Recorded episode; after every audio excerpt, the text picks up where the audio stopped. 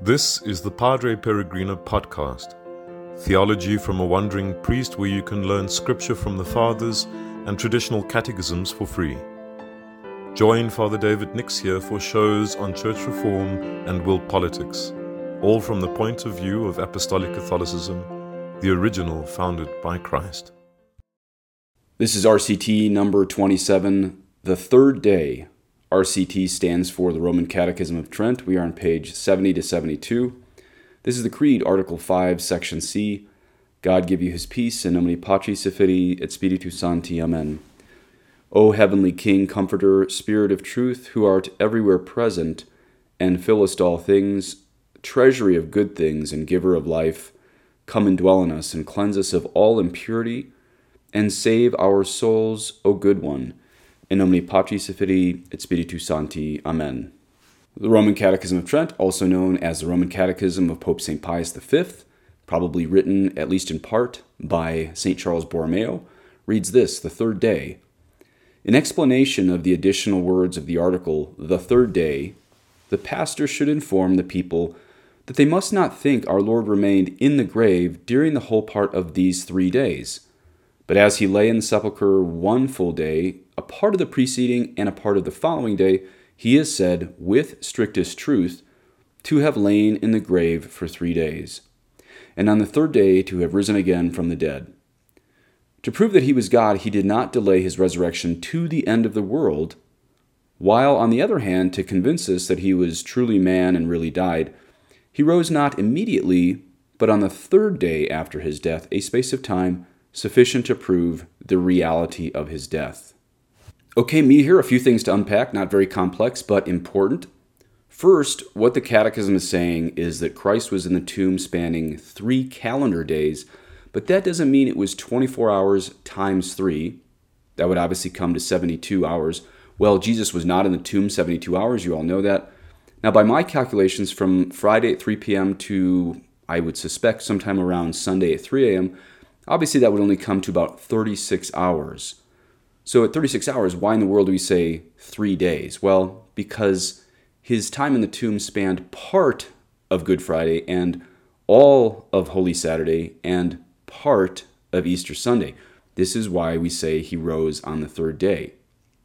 Okay, but then this leads to another question. Why was he down for thirty-six hours and not just say, I don't know, a few hours?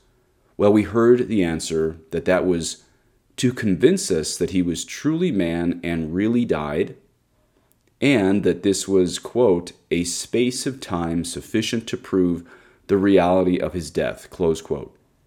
Now, this is important because Muslims believe Jesus didn't really die on the cross. Many of you have heard stories, modern stories, of someone being found alive in the morgue, but usually it's the evening of the day that they allegedly died and someone didn't take a pulse. Not so with being dead for thirty-six hours. Jesus was really dead in the tomb for thirty-six hours before he raised himself by his own power. Now, on the other hand, Jesus didn't wait until the general resurrection, that's the end of time, when the rest of us will be raised. Why didn't he raise himself at the same time that he will raise us? Well, the Catechism just said, to prove that he was God, he did not delay his resurrection to the end of the world. The Catechism again, according to the Scriptures. Here the fathers of the First Council of Constantinople added the words according to the Scriptures, which they took from Saint Paul. These words they embodied with the Creed because the same apostle teaches the absolute necessity of the mystery of the resurrection when he says, if Christ be not risen again, then is our preaching vain, and your faith is also vain, for you are yet in your sins. First Corinthians fifteen, fourteen, and seventeen. Hence, admiring our belief in this article, Saint Augustine says, it is no great thing to believe that Christ died. This the pagans, Jews, and all the wicked believe. In a word, all believe that Christ died. But that he rose from the dead is the belief of the Christians. To believe that he rose again, this we deem of great moment. Hence it is that our Lord very frequently spoke to his disciples of his resurrection, and seldom or never of his passion without adverting to his resurrection. Thus when he said, the Son of Man shall be delivered to the Gentiles, and shall be mocked, and scourged, and spit upon. And after they have scourged him, they will put him to death. He added, and the third day he shall rise again. See Luke eighteen, verses thirty-one to thirty-two.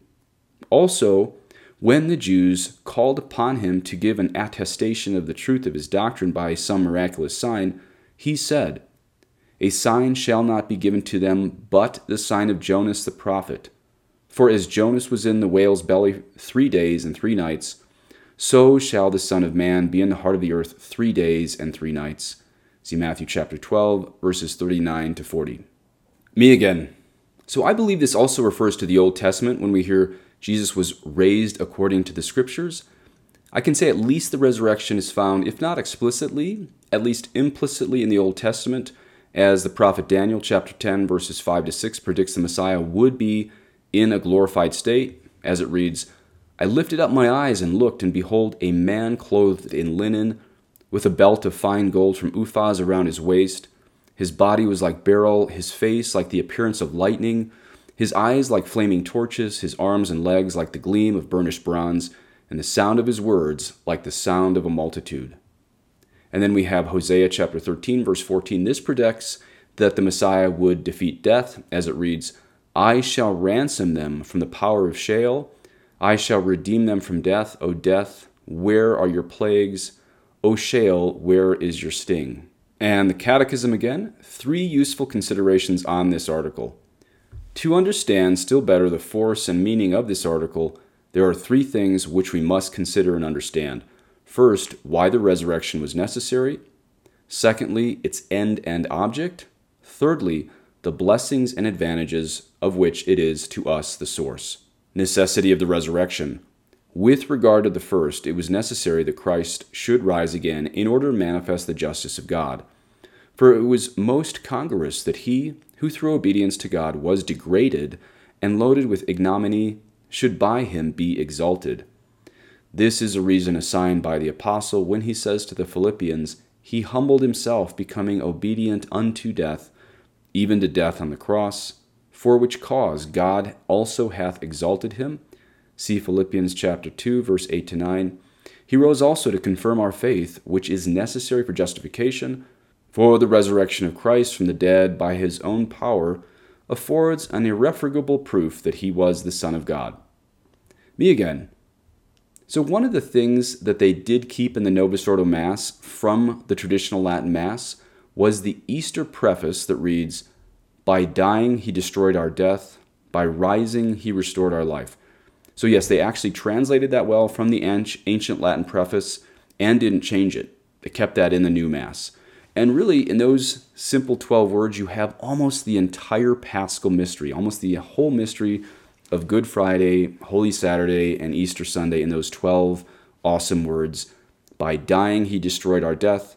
By rising, he restored our life. Okay, the Catechism again continues.